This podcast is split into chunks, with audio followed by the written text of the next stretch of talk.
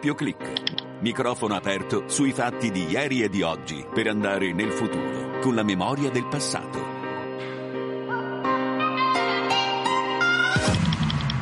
Luce Rossa, siamo in diretta, bentrovati gentili ascoltatori di Doppio Clic, la macchina del tempo radiofonica che in questo giorno così particolare, importante per noi cristiani, oggi è venerdì Santo vuole appunto tornare indietro di non qualche anno secolo, ma di più di due millenni. Per farlo avremo numerosi ospiti, voci. Ringrazio subito in regia chi mi consente di andare in onda, Patrizio Ciprari. Vogliamo anche parlare di alcune storie di rinascita, perché oggi la croce è protagonista, ma da quella croce, dal buio, si può tornare alla luce. Allora iniziamo subito con la scheda di Silvia Giovarrosa.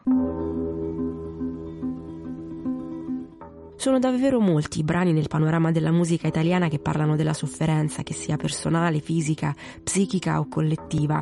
Una sofferenza che non è mai fine a se stessa. Anche quando il dolore sembra insopportabile qualcosa ci salva. La vita apre nuovamente le sue braccia e ci dà nuova linfa per rinascere.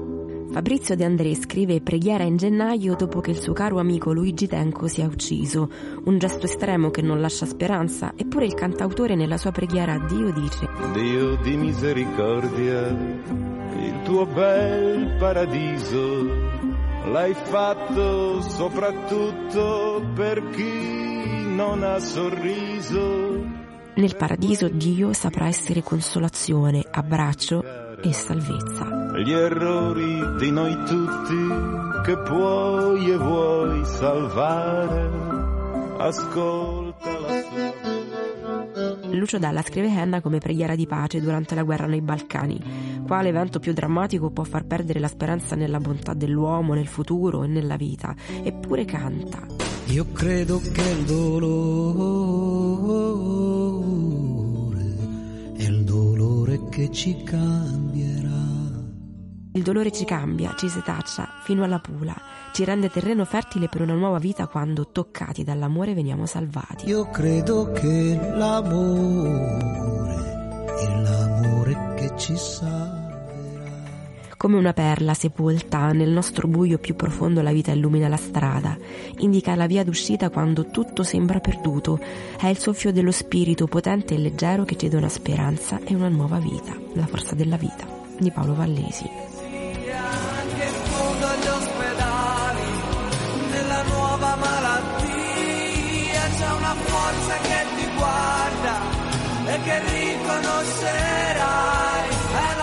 Ed infine un giovane cantautore, Emilio Stella, accompagnato da un profondo e sottile Simone Cristicchi, compone Salva,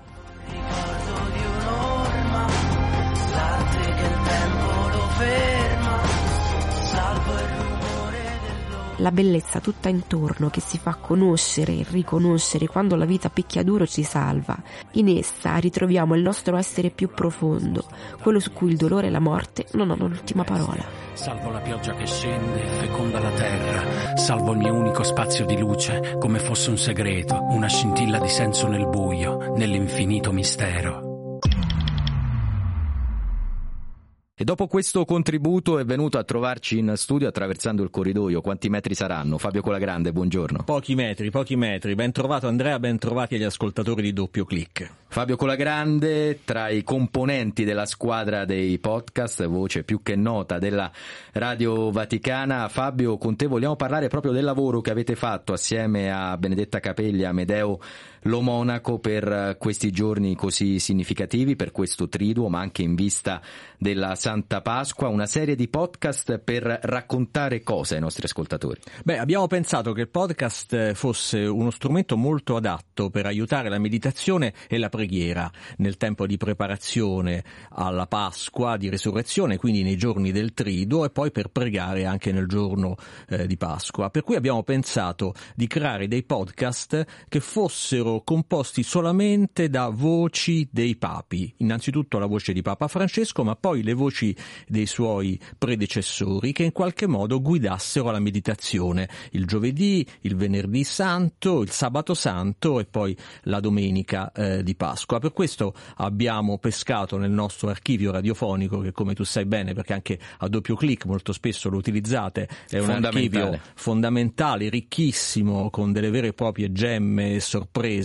Eh, I testi si trovano su vatican.va, ma noi abbiamo le voci di questi pontefici eh, che trasmettono anche tutta la loro fede, la loro passione e ci portano indietro di decenni, ma eh, ripropongono dei valori e dei significati della nostra fede eh, che sono eterni e, e, pescando abbiamo trovato proprio eh, delle omelie, dei discorsi, dei messaggi eh, che possono guidare la meditazione nel triduo e poi in questa giornata di festa. Mi piace molto il nome che avete scelto, la pietra ribaltata, pochi giorni fa nell'omelia della eh, messa celebrata dal Papa in piazza San Pietro per la Domenica delle Palme. Francesco ha voluto ancora una volta sottolineare come quando ci si senta abbandonati a causa di tragedie, di momenti particolarmente difficili, quando sembra non avere più nulla eh, motivo di essere, ragione di essere, è lì che dobbiamo ricordarci che anche Gesù si è sentito abbandonato e sulla croce per la prima volta non disse Padre ma Dio, proprio quasi a, a, chiedere aiuto. Ribaltare dunque è possibile. È possibile anche una pietra sigillata come era quella del sepolcro di Gesù eh, sotto il Calvario può essere ribaltata ed è un, eh, un segno di, di speranza, eh, di resurrezione, è una pietra dalla quale eh, filtra la luce eh, che in qualche modo ehm, indica il peso no, delle, delle sofferenze, del dolore, ma dà una possibilità di riscatto a ognuno e vivendo queste giornate di sofferenza e poi di resurrezione eh, proprio in dialogo con Gesù credo che si possa eh, compiere un percorso davvero di riscatto e i papi ci aiutano proprio in questo. 60 secondi per sentire le voci di un lasso di tempo più o meno di 60 anni, ma al di là dei numeri ascoltiamo il promo del vostro lavoro.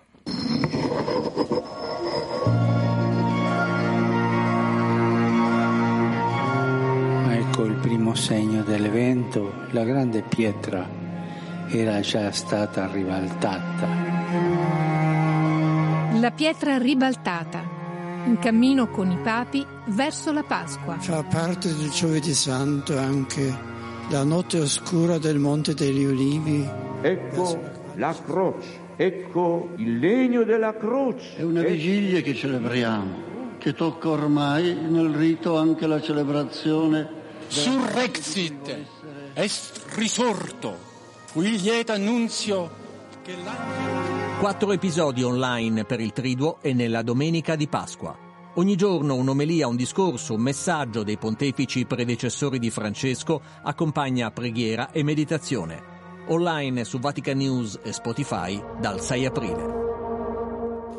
Dunque Fabio su vaticanews.va e Spotify vogliamo dare un'indicazione ancora più precisa, magari chi all'ascolto conosce il nostro sito, bisogna andare nella categoria podcast oppure si può scrivere sì, sì. una parola nel motore di ricerca, entrambe Certo, allora il titolo è La pietra ribaltata, eh, oggi è venerdì quindi già ieri mattina alle 7 è stato pubblicato il primo episodio, questa mattina il secondo, poi domani e dopodomani il terzo e il quarto, sempre la mattina intorno alle 7 vengono pubblicati, ci sono anche i social che promuovono, comunque si trovano su Vatican News nella sezione podcast ci sarà proprio la mattonella dedicata alla pietra ribaltata ma si può cercare questo titolo La pietra ribaltata anche su Spotify anche eh, su Google Podcast su Apple Podcast dove ci sono anche i nostri altri eh, prodotti i nostri podcast e potete riascoltare la voce di Francesco che ci guida nel triduo ma poi quella di Benedetto XVI Giovanni Paolo II Paolo VI e Pio XII che ci riporta eh, proprio negli ultimi anni del suo pontificato. Eh, riascoltiamo due messaggi urbi e torbi dei giorni di Pasqua del 55 e del 57.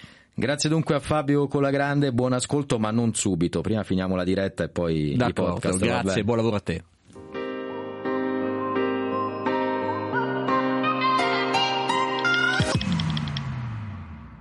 E proseguiamo in questo nostro viaggio, in questo venerdì santo, per parlare di un'opera d'arte che fa rinascere un intero quartiere. Andiamo nel sud dell'Italia, a Catania, dove l'iniziativa La Porta delle Farfalle ha coinvolto, pensate, 15.000 bambini, nove le scuole di un quartiere della grande città siciliana, coinvolte anche le famiglie e il 14 aprile, dunque tra pochi giorni, avverrà l'inaugurazione, ma sentiamo i particolari nella scheda di Alessandro Guarasci.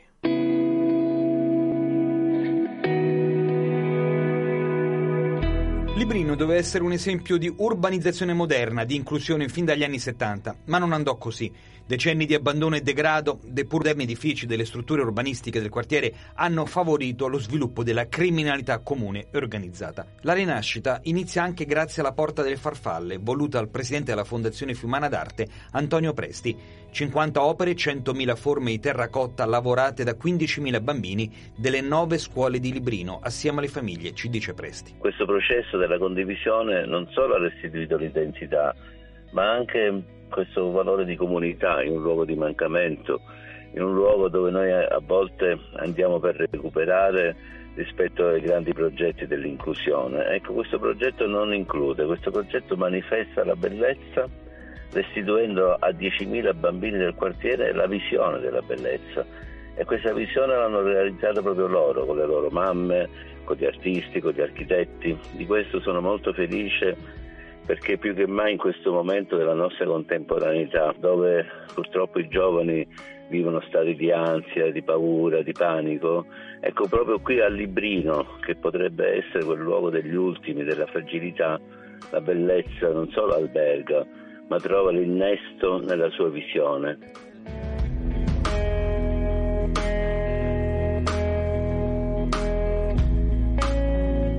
Dunque un lavoro corale. La più grande scultura al mondo in basso rilievo ceramico lunga oltre un chilometro nasce proprio a Librino, sottolinea ancora Presti. Un quartiere che viene subito elevato a dimensione di periferia. Ecco, non c'è una periferia e non c'è un centro. C'è un'educazione che bisogna sempre restituire alle nuove generazioni. Nelle periferie non c'è bisogno di eserciti di poliziotti, come diceva Gesualdo Bufalino, c'è bisogno di eserciti di insegnanti, di poeti, di filosofi. Ecco, grazie all'arte, alla cultura e alla democrazia che la cultura come potere di conoscenza restituisce ai cittadini, ecco, Librino potrebbe diventare quella periferia che acquisendo la conoscenza come potere eh, restituisce ai propri figli e ai propri cittadini la visione del futuro.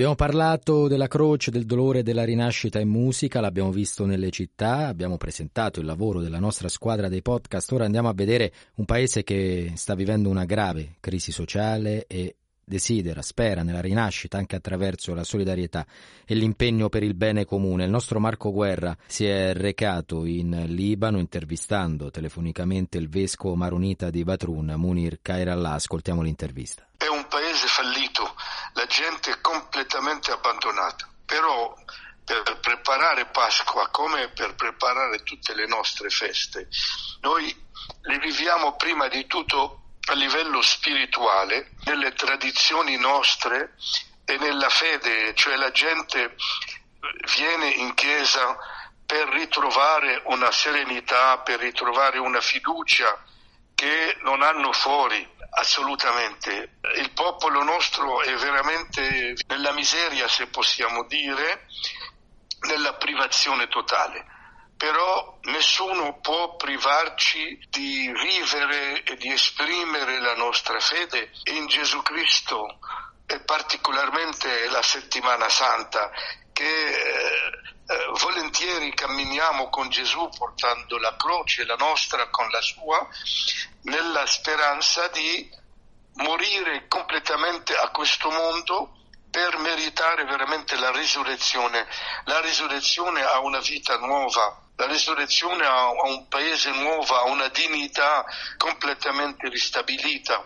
Dunque a due livelli siamo aiutati dai familiari, ogni famiglia nostra ha qualcuno fuori, all'estero, che aiuta e questo è un movimento di solidarietà tra famiglie molto importante. Il secondo fattore è un po' la, la, la solidarietà che vive con noi, vivono con noi tutti i nostri amici eh, dal, da, dall'estero, soprattutto dal, dalla, dal Vaticano, dall'Italia, dalla Francia, dalla Germania, ma anche dall'America, dall'Australia. Perciò eh, viviamo questa Pasqua con la, una grande speranza di una risurrezione prossima.